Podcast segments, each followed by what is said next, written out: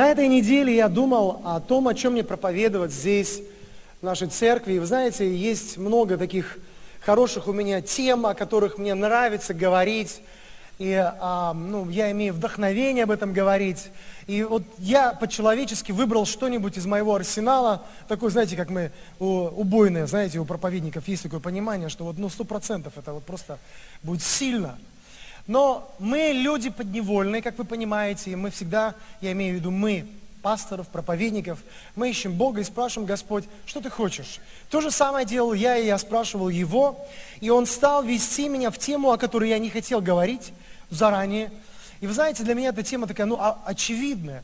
И размышляя об этой теме, я дал, стал задавать Богу вопросы – чтобы Он обновил для меня эту тему, сделал такой свежей. И Он наполнял мой дух откровениями через Свое Слово. И даже провел через некоторое такое, знаете, практическое э, э, задание.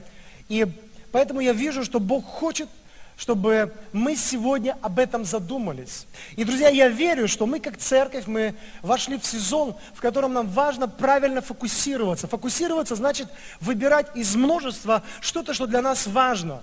То есть, и выбирая важное, достигать это, во-первых, слышишь, во-первых, вы знаете, иногда у нас есть искушение распыляться на многое, и когда ты распыляешься, то тогда у тебя соответствующий результат. Ну, что-то ничего не получилось.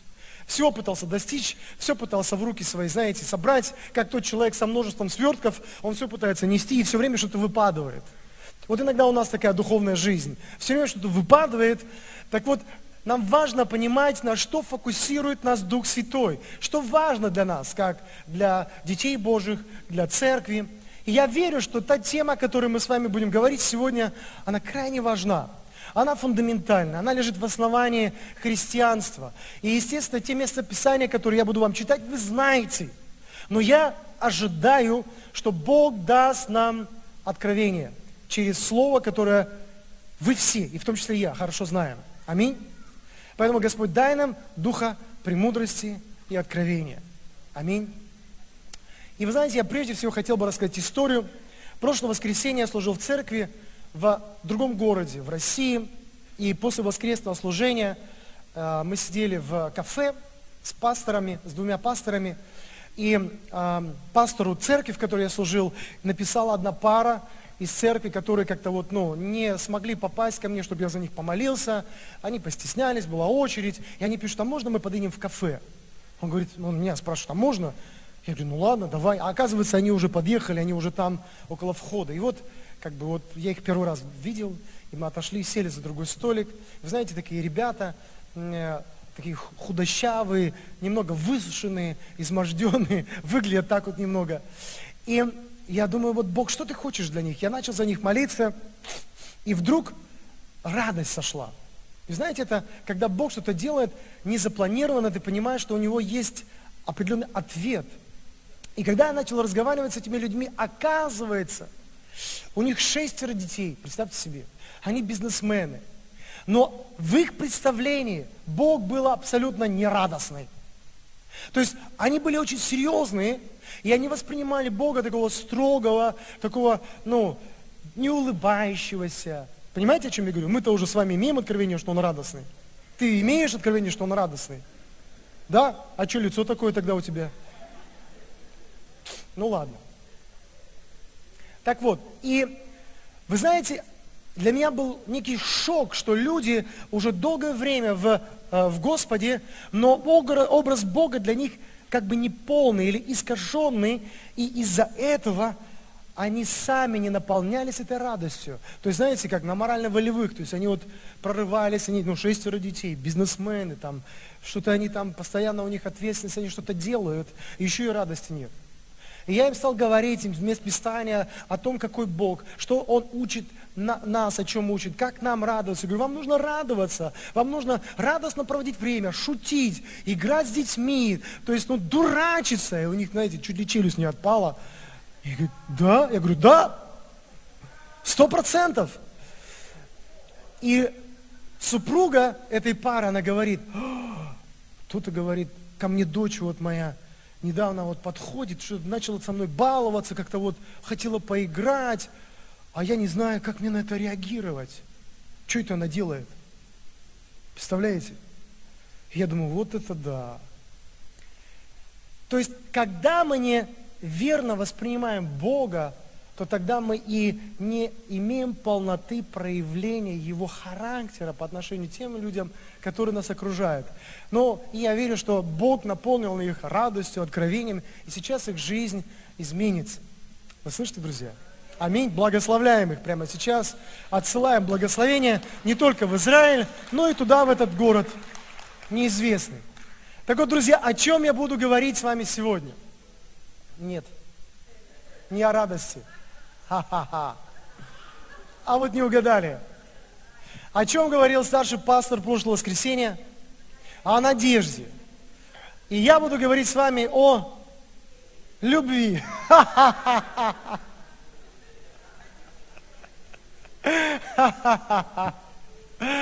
А, да, друзья мои, о любви.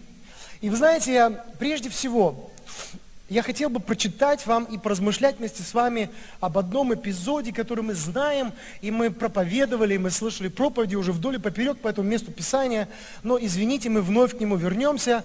Это история о богатом юноше, и мы ее прочитаем с вами в варианте Евангелия от Марка, 10 глава, с 17 по 24 стих. Можно? Когда выходил он в путь, это Иисус, подбежал некто, пал пред ним на колени и спросил его, «Учитель благий, что мне делать, чтобы наследовать жизнь вечную?» Иисус сказал ему, «Что ты называешь меня благим? Никто не благ, как только один Бог. Знаешь заповеди, не прелюбодействуй, не убивай, не кради, не лжесвидетельствуй, не обижай, почитай отца твоего и мать». Он же сказал ему ответ, «Учитель, все это сохранил я от юности моей». Иисус, взглянув на него, полюбил его и сказал ему, одного тебе не достает. Пойди, все, что имеешь, продай и раздай нищим, и будешь иметь сокровище на небесах. И приходи, последуй за мной, взяв крест. Он же, смутившись от всего слова, отошел с печалью, потому что у него было большое имение – и посмотрев вокруг, Иисус говорит ученикам своим, как трудно имеющим богатство войти в Царствие Божие. Ученики ужаснулись от слов его, но Иисус опять говорит им в ответ, дети, как трудно надеющимся на богатство войти в Царствие Божие. И вы знаете, мы видим этого юношу богатого, и Иисус ему симпатизирует. И вы знаете, я думаю, ему симпатизировали многие-многие люди, которые знали его, которые жили в этом городе. Потому что, ну вот так вот посмотришь на него со стороны, ну счастливчик, ну все у него хорошо. Смотрите, молодой, богатый, праведный, то есть он все заповеди соблюдает. Ну красавчик, ну молодец, слышите, друзья, да? Ну, ну, ну, как говорят, завидный жених, да, сестры? И, естественно, в его сердце были определенные ожидания, когда он прибежал к Иисусу Христу, и он ожидал, что сейчас Господь возрадуется и примет его тринадцатым. Ну, ну ладно, четырнадцатым, не знаю, как это, двенадцать с половиной. Ну, он же хороший в своих глазах. Вы знаете, друзья, к чему я клоню? Вы знаете, мы все думаем о себе, ну, что мы особенные люди – мы думаем о себе, что мы хорошие люди. То есть мы склонны замечать в своей жизни хорошие, ну, достойнейшие вещи. Да? Ты же не думаешь о себе, что ты плохой человек. Нет? Успокой мое сердце. Я тоже думаю, что я хороший. Да, я жене часто говорю, я самый лучший в мире муж. И она соглашается с моей скромностью. Но я шучу. Так вот, и представьте себе, но он не подозревал, что что-то в его жизни, в том, как он воспринимает себя, что-то не хватает, чего-то не достает, какой-то детали, какой-то важной детали. То есть он думал, он все соблюдает, от юности еще. То есть у него все хорошо. Бог его благословляет, потому что он богатый. То есть у него есть внутренние и внешние свидетельства, что его жизнь удалась, что Бог им доволен. Все нормально. И он прибегает к Иисусу за одним, с одним вопросом. Каким? С вопросом о потустороннем. То есть он говорит, что мне делать, чтобы наследовать что? Жизнь вечную. То есть на земле у него все в порядке.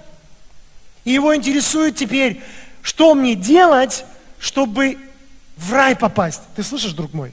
Тебя интересует в рай попасть? Вот его интересовало, потому что на земле он чувствовал все хорошо. Вот только в рай, вот только там, вот, вот, вот после смерти что будет. Этот единственный вопрос его интересовал. И вдруг Иисус, полюбив его, там так написано, ты слышал, да? Он ему говорит страшные вещи.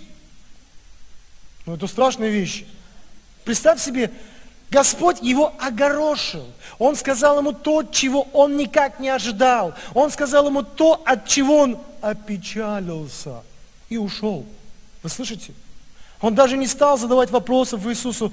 Он как бы, ну, пытаться как-то вот войти в диалог. Он, его просто это, как мы говорим, грузануло, и он ушел. И вряд ли, друзья мои, он вернулся. Вы здесь?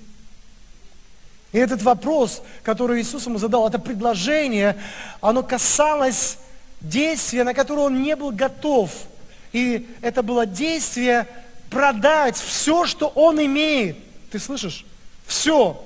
И не просто благословить служение Иисуса, а раздать нищим. Ты знаешь, что такое раздать нищим?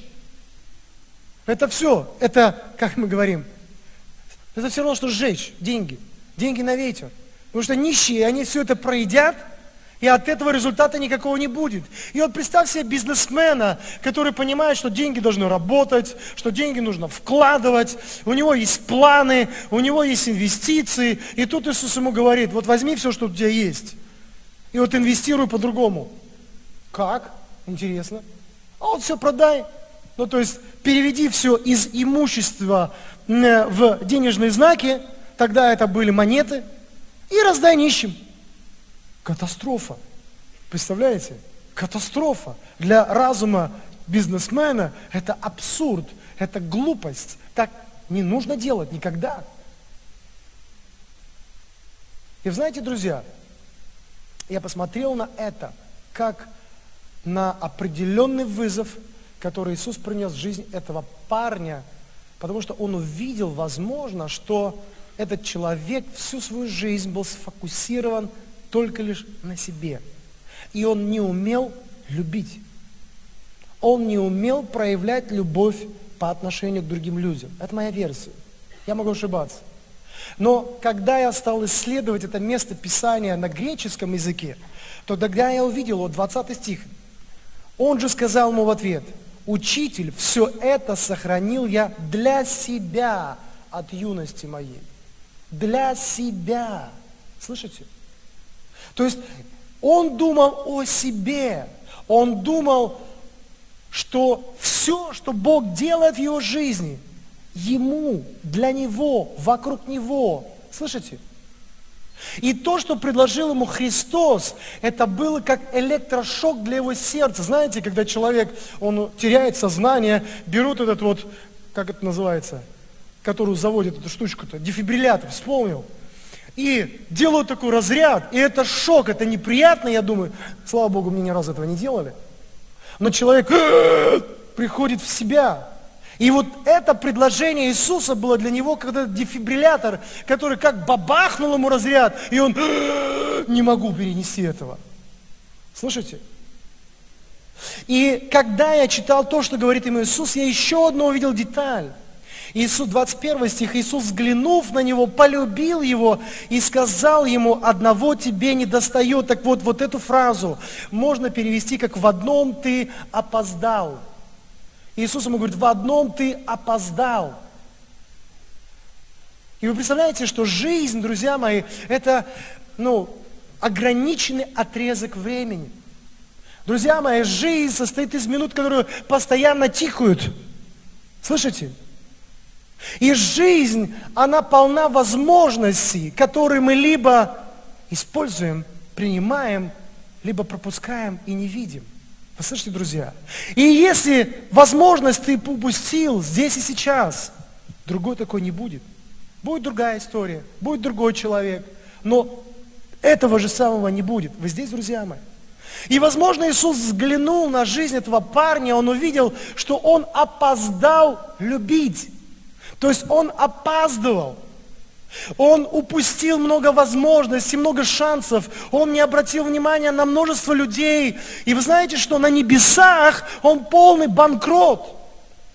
Потому что Иисус ему говорит, вот когда ты это все сделаешь, потом и ты будешь иметь сокровище, можно перевести как ценность на небесах.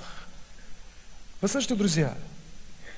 Представьте себе, на земле он был богат, а на небесах он был полный ноль, нищий. Почему? Потому что он одного ему не доставало, и он не понимал чего. Для себя, для себя. Слышите? Для себя. И он прибежал так к Иисусу, для себя, опять же, потому что он сам для себя хотел попасть на небо. Он переживал о своей душе, где она будет в вечности. Вроде бы это хорошо, вроде бы мы все об этом думаем, но вы знаете, Дух Святой наполнил мне слова апостола Павла в послании к римлянам в 9 главе с 1 по 14 стих. Апостол Павел говорит, истину говорю вам во Христе не лгу, свидетельствует мне совесть моя в Духе Святом, что великая для меня печаль и непрестанное мучение сердца моему – и он говорит, я желал бы, а в греческом я молился бы сам быть отлученным от Христа за братьев моих, родных мне по плоти, то есть израильтян, которым принадлежат усыновление, славы, заветы, и законоположение, и богослужение, и обетование. То есть апостол Павел, он говорит, я готов отказаться от рая. Я готов отказаться, анафима там он говорит. Пусть мне будет анафима, но ради э, ради Израиля. Я готов совершить этот обмен. Пусть я останусь без рая, но пусть израильтяне познают Иисуса Христа. Это шок. Представьте себе, насколько сердце апостола Павла не было эгоистичным и сфокусированным на себе. И он готов был отдать то ценное, что для каждого верующего является ну, таким ну, надеждой. Мы все надеемся – быть в небесах со Христом. Но что двигало апостолом Павлом, друзья? Любовь. Он по-настоящему любил, не просто на словах, а он по-настоящему любил народ израильский. И он готов был совершить этот неравноценный обмен. И этот юноша, возвращаемся к нему, для себя. Для себя он искал. Понимаете, друзья? И так бывает в нашей жизни, что мы можем быть религиозными людьми, соблюдающими заповеди, удовлетворенными в нашем образом жизни, но мы можем упускать одно, одно, одно, о чем здесь Иисус сказал этому богатому юноше. Одно. Потому что любовь, друзья мои, она должна проявляться в действии. Аминь. Вы согласны? И предложение Иисуса для этого юноши было – проявить радикальную любовь в, в том, чтобы расточить, раздать свои ресурсы, послужив тем, на кого он, может быть, никогда не обращал внимания, проходил мимо. Но это, как, знаете, как катарсис, как определенный удар по его сердцу, чтобы он изменился, чтобы качественно изменилось его сердце, превратившись из эгоистического сердца в сердце дающее. Слышите, друзья мои? И я верю, что для каждого из нас, как для сына и дочери Божьего, крайне важно понимать, что мы все живем на этой земле, чтобы проявлять любовь. Это наша основная функция, это наша основная миссия. Это то, к чему мы призваны каждый день. Ты слышишь? И нам важно в этом не отставать, не опаздывать. Нам важно спешить любить людей. Слышишь? Нам важно спешить проявлять любовь. Нам важно не быть скупыми на это. Потому что, кто знает, может быть, ты и не наверстаешь, может, уже и не получится.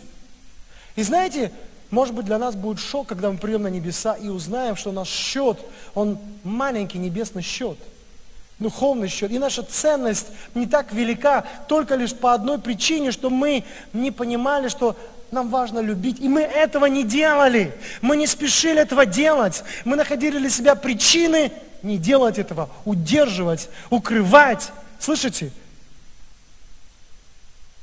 И я очень хотел бы, чтобы мы сегодня получили такой некий такой вот этот электрошок Духа Святого в наше сердце. Чтобы мы встрепенулись, чтобы мы пересмотрели и взглянули на, на самих себя. Господи, каков я? Что со мной происходит? Являюсь ли я действительно человеком, кто отдает, любит? Еще одно место Писания, которое я вам предлагаю.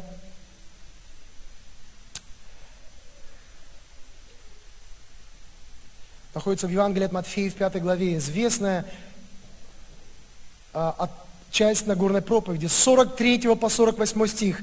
Иисус говорит, вы слышали, что сказано, люби ближнего твоего и ненавидь врага твоего. А я говорю вам, любите врагов ваших, благословляйте проклинающих вас, благотворите ненавидящим вас и молитесь за обижающих вас и гонящих вас. Да будете сынами Отца вашего Небесного. Ибо Он повелевает солнцу своему восходить над злыми и добрыми, и посылает дождь на праведных и неправедных. Ибо если вы любите любящих вас, какая вам награда? Не то же ли делают и мытари? И если вы приветствуете только братьев ваших, что особенно делаете? Не так ли поступают язычники? Итак, будьте совершенны, как совершен Отец ваш Небесный. Господь рисует нам образ Бога, который повелевает солнцу восходить над злыми и добрыми, который посылает свой дождь злым и добрым. И вы знаете, когда я перечитывал это место Писания, лично для меня Дух Святой дал откровение. Потому что в конце написано, чтобы мы были такими же, как Он, совершенными. Слышишь? Совершенными. Можно перевести как зрелыми, возмужалыми, взрослыми. То есть наша зрелость определяется в том, насколько мы можем любить людей, которых нам трудно любить, неудобно любить, не хочется любить. Да, есть такие люди. Но Иисус говорит, что там, где тебе легко, какая награда? На самом деле награда начинается тогда, когда ты преодолеваешь самого себя, когда ты совершаешь свою внутреннюю победу, и когда ты, не будучи человеком, кто не может, но ты любишь и проявляешь это в действии. Аминь, друзья. Вот с этого начинается награда. И поэтому Иисус говорит, будьте похожи на Отца, будьте похожи на Отца. И вы знаете, что делает Отец? Он повелевает солнцу. Так вот, представьте себе, друзья, что у вас есть ваше личное солнце. Включайте воображение. Представь тебе есть солнце, которое светит. И это твоя душа. Да? И ты понимаешь, вот солнце, шар, который светит, сгорая – который расторчает огромное количество энергии, которая тратит самого себя для того, чтобы донести свет и тепло до всех вокруг. Слышите, да? И солнце не выбирает, кому светить. У него нет, знаете, каких-то зон таких, этим светим, этим не светим. А этим вообще не светит. Вообще ничего не светит. Солнце расточает свою энергию, свой свет на всех абсолютно. Так вот, Библия говорит, Иисус здесь говорит, Отец повелевает солнцу светить. А он говорит, солнце, восходи, свети. Хоу! И дальше он говорит, и посылает дождь на праведных и неправедных действие, да? К чему я клоню, друзья мои? Я хочу вам сказать, что любовь – это не просто эмоции, это ваше решение. Это ваше решение. Когда вы повелеваете вашей душе, вашему солнцу, будьте как Отец Небесный, да? Вы повелеваете своей душе, душа, давай, свети, сви, всем, душа, люби, а душа говорит, не хочу, Представьте себе, то есть у нас такое солнце капризное досталось нам. Оно еще вот как-то вот хочет светит, хочет не светит. Ну так бывает. Мы попадаем в абсолютно разные эпизоды. И вот вы знаете, вчера у меня было такое практическое задание. Я еще думал, Господи, через что меня будешь проводить? И было практическое задание. Вчера у меня состоялся такой достаточно острый разговор с моей женой. И я огорчился. Друзья мои, я несовершенный. Я огорчился. И вы знаете, я наблюдаю за своей душой в этот момент, и она не хочет проявлять любовь моей жене. Нет, я-то люблю мою жену. Она для меня благословение, но душа моя отказывается в этот момент. Слышите? У вас такого не было? Душа говорит, не хочу с ней разговаривать. Представляете? Душа говорит, вот это, вот это тоже не буду проявлять. И я понимаю, я имею власть повелевать. Отец мой повелевает солнцу. И я говорю душе своей, душа, а, давай-ка, люби, проявляй, давай, я посылаю. Что там делает еще отец? Он посылает дождь. И я принимаю решение, как я буду сейчас проявлять любовь к моей жене. Я вот буду вот это делать. Я буду вот это делать. Пойду вот это сделаю. Вы слышите? Не просто теоретически люблю себе где-то там в углу, но я высвобождаю в действии. И когда я это начал делать, вы знаете, душа моя смирилась. Да, и она начала меняться. Понимаете, что-то начало уходить. И вот так бывает, друзья, что у нас есть разграничение. Вот как здесь злые или добрые, да, праведные и неправедные. У нас есть люди, которым, которых нам нравится любить. У тебя есть такие люди?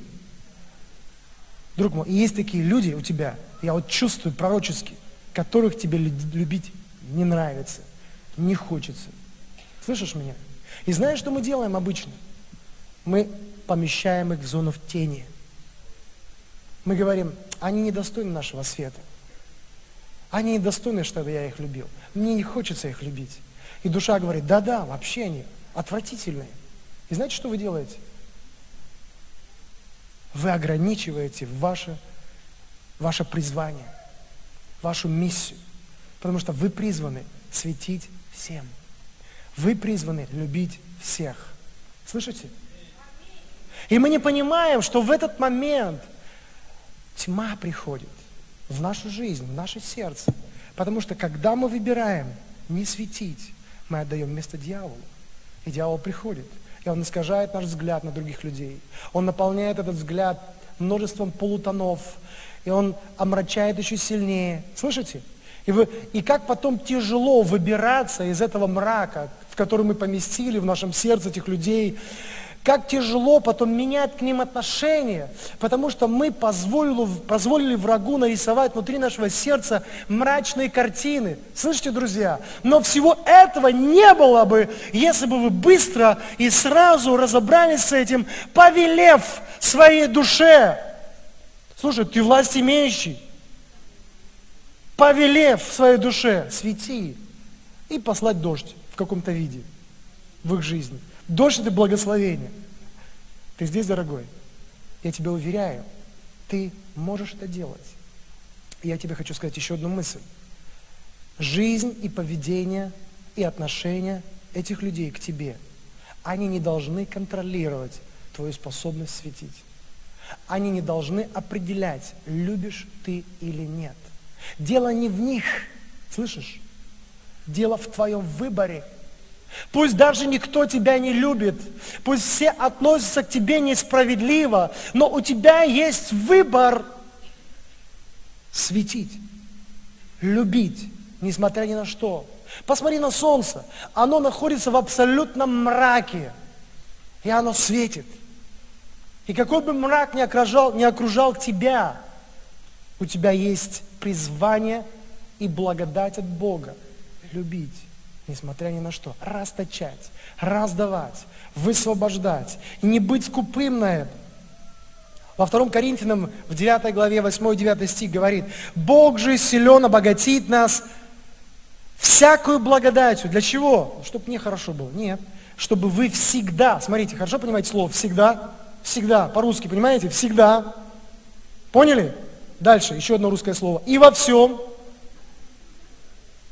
Понимаете, да? Understand? Имея всякое довольство, были богаты на всякое доброе дело. И дальше пример. Как написано, двоеточие, расточил, раздал нищим, правда его пребывает вовек. Слышишь? Вот ты такой должен быть. Расточил, раздал. То есть, когда ты живешь, сгорая ради других, когда ты живешь, отдавая, когда ты живешь, светя, слышишь? правда твоя пребывает вовек, и награда твоя весьма, весьма, слышишь, весьма велика, весьма.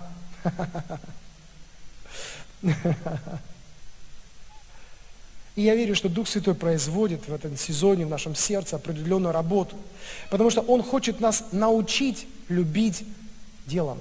Научить любить практически. Слышите? Практически. Мы много слышали проповеди о любви, но знаете, часто мы соглашаемся с этим, потому что мы понимаем мозгом, что любить это правильно, что это да, это Бог об этом учит нас.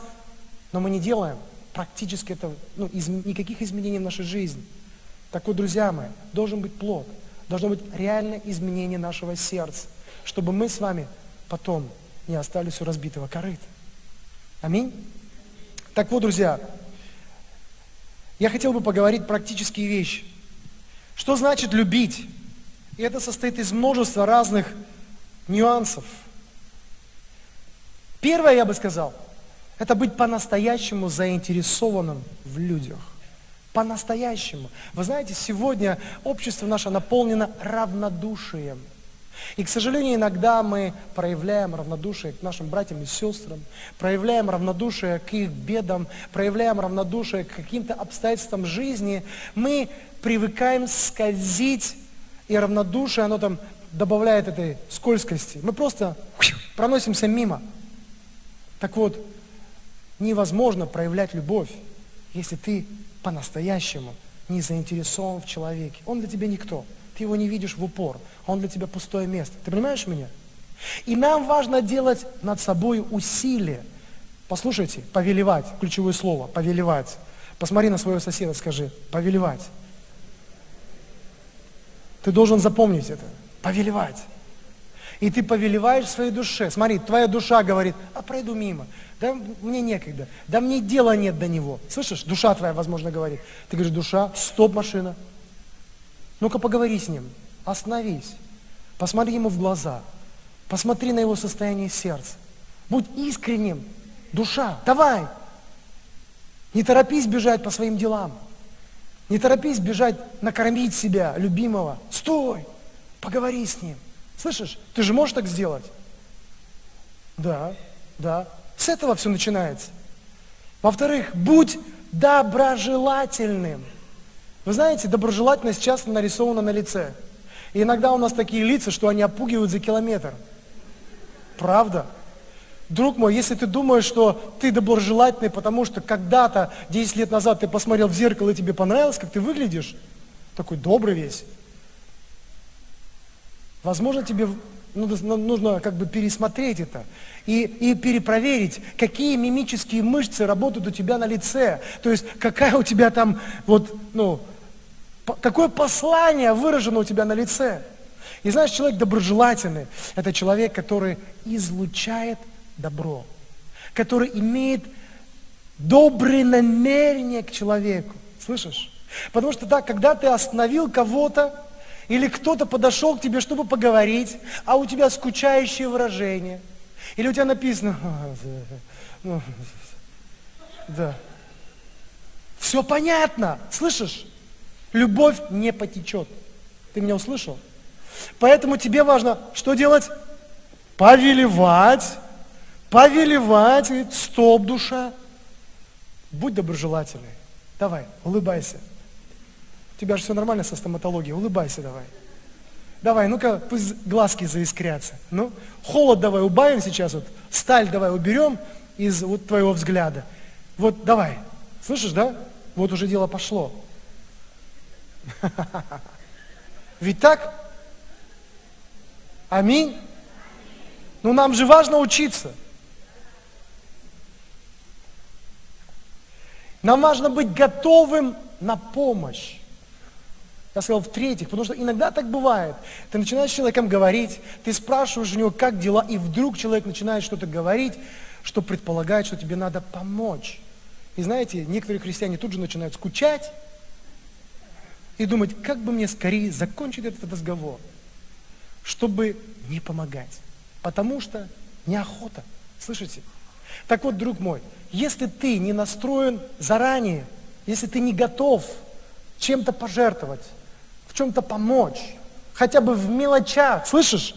Тогда и не начинай этого разговора, будь честным, слышишь? Слышишь? Но если ты настроился и сказал, и повелел своей душе, душа, вот давай будь настроена, если ему нужна будет помощь, помоги.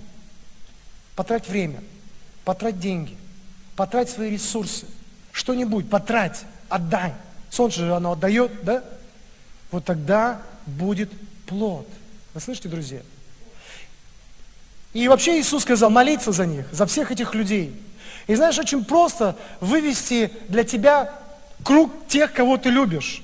Вот за кого ты молишься, обычно, никогда тебя просят, а обычно за тех, за кого ты молишься, это те люди, которых ты любишь по-настоящему. А те, которые там, за пределами этого списка, ну, как-то они так для тебя. Слышишь, да? Понял? Так вот, как увеличивать твое влияние любви? А посмотри, а за кого тебе взять еще плюс, чтобы молиться? Кого ты можешь покрыть своей молитвой? Кого ты можешь взять под, под кров твоей веры? На кого тебе еще будет не все равно? Слышишь меня? Просто добавь, просто расширь. Иисус повелел нам молиться даже за врагов. Угу. Аминь. За друзей тем более. Так вот, мы плавно переходим к первому посланию к Коринфянам, 13 главе. И мы смотрим здесь место, которое вы прекрасно знаете, с 1 по 7 стих. «Если я говорю языками человеческими или ангельскими, а любви не имею, то я медь звенящий или кимвал звучащий. Если имеет дар пророчества и знаю все тайны, и имея всякое познание, молодец, и всю веру, так что могу и горы переставлять, а не имею любви, то я ничто. А если я раздам, и если я раздам все имение мое, я дам тело мое на сожжение, а любви не имею, нет мне в том никакой пользы. И дальше. Любовь долготерпит, милосердствует, любовь не завидует, любовь не превозносится, не гордится, не бесчинствует, не ищет своего, не раздражается, не мыслит зла, не радуется неправде, а сорадуется истине, все покрывает, всему верит, всего надеется, все переносит. Так вот, друзья, я вчера взял греческий, и я в тексте начал для себя делать свой перевод вот всего, что здесь говорится о любви. И я сделал свой перевод тот, тех как бы позиций, о чем здесь говорит Писание, потому что нам важно это понять, потому что это касается каждого из нас. Любить тебя касается? Касается. Так вот, я читаю мой перевод. Первое. Любовь долго терпит несправедливость. Ты когда-нибудь терпел несправедливость? Может быть, ты и сейчас терпишь несправедливость. Так вот, любовь это делает. Она не заканчивается. Она продолжается. Она долго терпит несправедливость и при этом, второе, проявляет добро. То есть добро находится в ней не в скрытом форме. Она умеет, она любит проявлять добро. По-разному. Она творческая. Ей нравится проявлять добро и получать удовлетворение просто от самого факта сделать добро, не ожидая ничего взамен. Третье, она не соревнуется из зависти. Слышите? Она не конкурирует. Она отказывается расталкивать локтями, пробираться, садиться на лучшие места, брать самый лучший кусок. Знаете, говорит, я, я, я, мне, мне, мне. Она не соревнуется. Вы знаете, она умеет радоваться победам других. В-четвертых, она не унижает других из-за гордости. Да. Она не дает понять, что ты меньше, ты хуже, ты мало знаешь, ты менее духовный. Нет. Она настроена на то, чтобы поднимать, чтобы другие рядом с тобой чувствовали себя великими, благословенными, успешными. Любовь не ведет себя непристойным образом. Да. Она уважает правила, традиции. Она умеет уважать чужую территорию, чужой дом. Она не вторгается, не наводит беспорядок. То есть она умеет ценить и уважать уклад и быт тех людей, с кем она соприкасается. Любовь не ищет своей выгоды в отношениях. В отношениях. Она не строит отношения так, а что мне от этого будет? Тогда я буду дружить. Это полезная дружба, это полезные связи. А этот мне ничего не может дать, поэтому зачем он мне нужен? Не буду приглашать его в гости. Понимаете, друзья? Она абсолютно бескорыстна. То есть она строит отношения, не ожидая что-то получать, но она строит отношения для того, чтобы отдавать. Любовь не реагирует остро. И вы знаете, у каждого из нас бывают моменты, когда нас ранят, обижают. Так вот, любовь смягчает наши чувства, и она не реагирует остро в каких-то колких, резких, раздражительных словах. Она смягчает нас. И, может быть, мы промолчим, а может, у нас будет кроткий ответ. И это будет как холодная вода на этот огонь, который сейчас вот готов разгореться. Любовь не помнит зла. Вы знаете, есть такая фраза, я не злопамятный, у меня тут просто память хорошая. Так вот, это не христианская фраза, друзья. Любовь не помнит зла. Она не достает из потаенных сундуков информацию о грехах, промахах других людей и не демонстрирует, потому что она знает, что если Бог это простил, это стерто, это изглажено, она не тыкает носом, она не говорит о том, посмотри, какой ты, ты какой, а вот как ты там поступал. Слышите? Она не предъявляет это. Любовь не радуется беде или проблеме в жизни другого человека. Она не говорит, о, я так и знал, так ему и надо. А может не говорить, но внутри себя чувствует, да. Потому что есть такие люди, которым нам не нравятся. Знаете? Так вот, любовь этого не делает. Любовь радуется правильным поступкам других людей. Когда она видит, как другие поступает правильно, когда другие несут истину, она радуется, она говорит, молодец. Слышите? Потому что она, она видит в этом распространение Царства Божьего. Любовь защищает чужую репутацию и покрывает слабости других людей. Да, мы часто искушаемы обнажить слабости других людей, обсудить с кем-то, поделиться, перетереть. Так вот, любовь этого не делает. Она покрывает. Она удерживается. Не буду об этом говорить. Или давай мы не будем об этом говорить. Любовь верит в лучшее в людях. Слышите, да, друзья мои? Как бы человек ни поступал сегодня, любовь, она смотрит в завтра. И она ожидает, что человек исправится. Человек одумается, он поймет, Бог ему откроет, он изменит его сердце. Поэтому она верит в лучшее в людях. Любовь ожидает хорошего в жизни других людей. Берет на себя удар и переносит давление.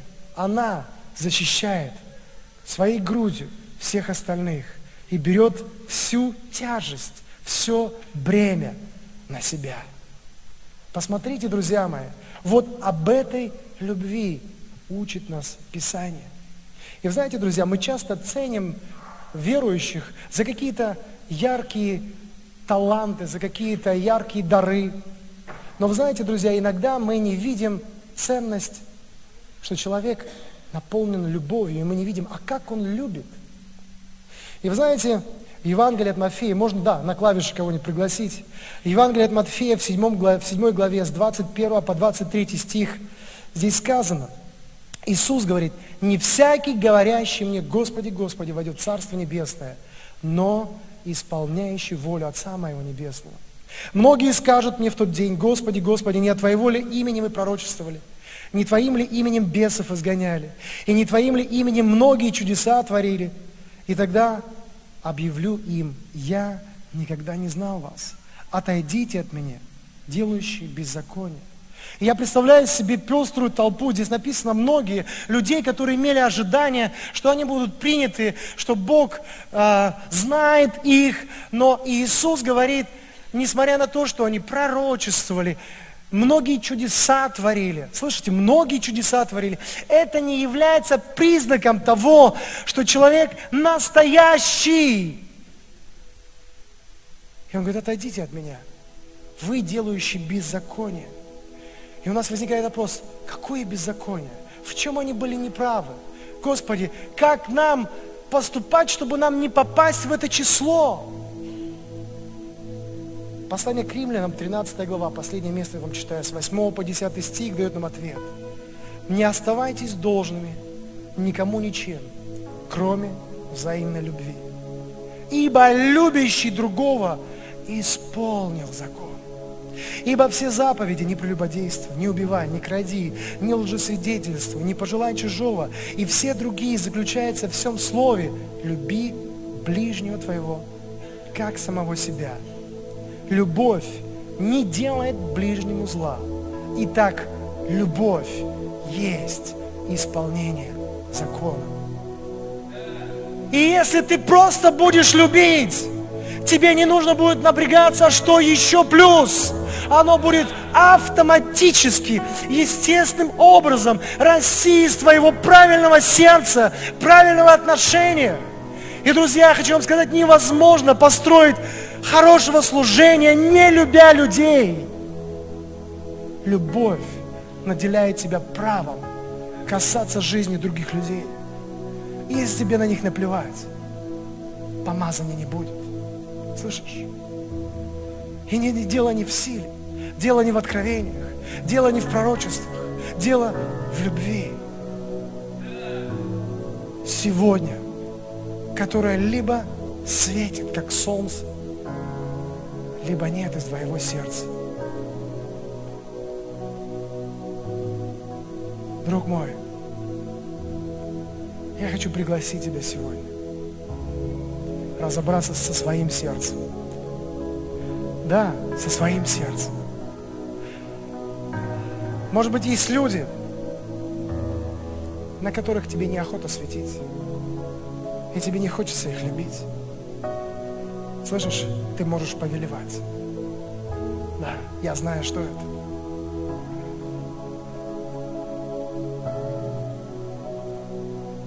Много раз в моей жизни были ситуации, когда я не мог любить. Я приходил к Богу. И Бог говорил мне, просто прими решение. И я помогу тебе. Он всегда готов помочь, когда ты принимаешь решение. Слышишь? Давайте мы встанем.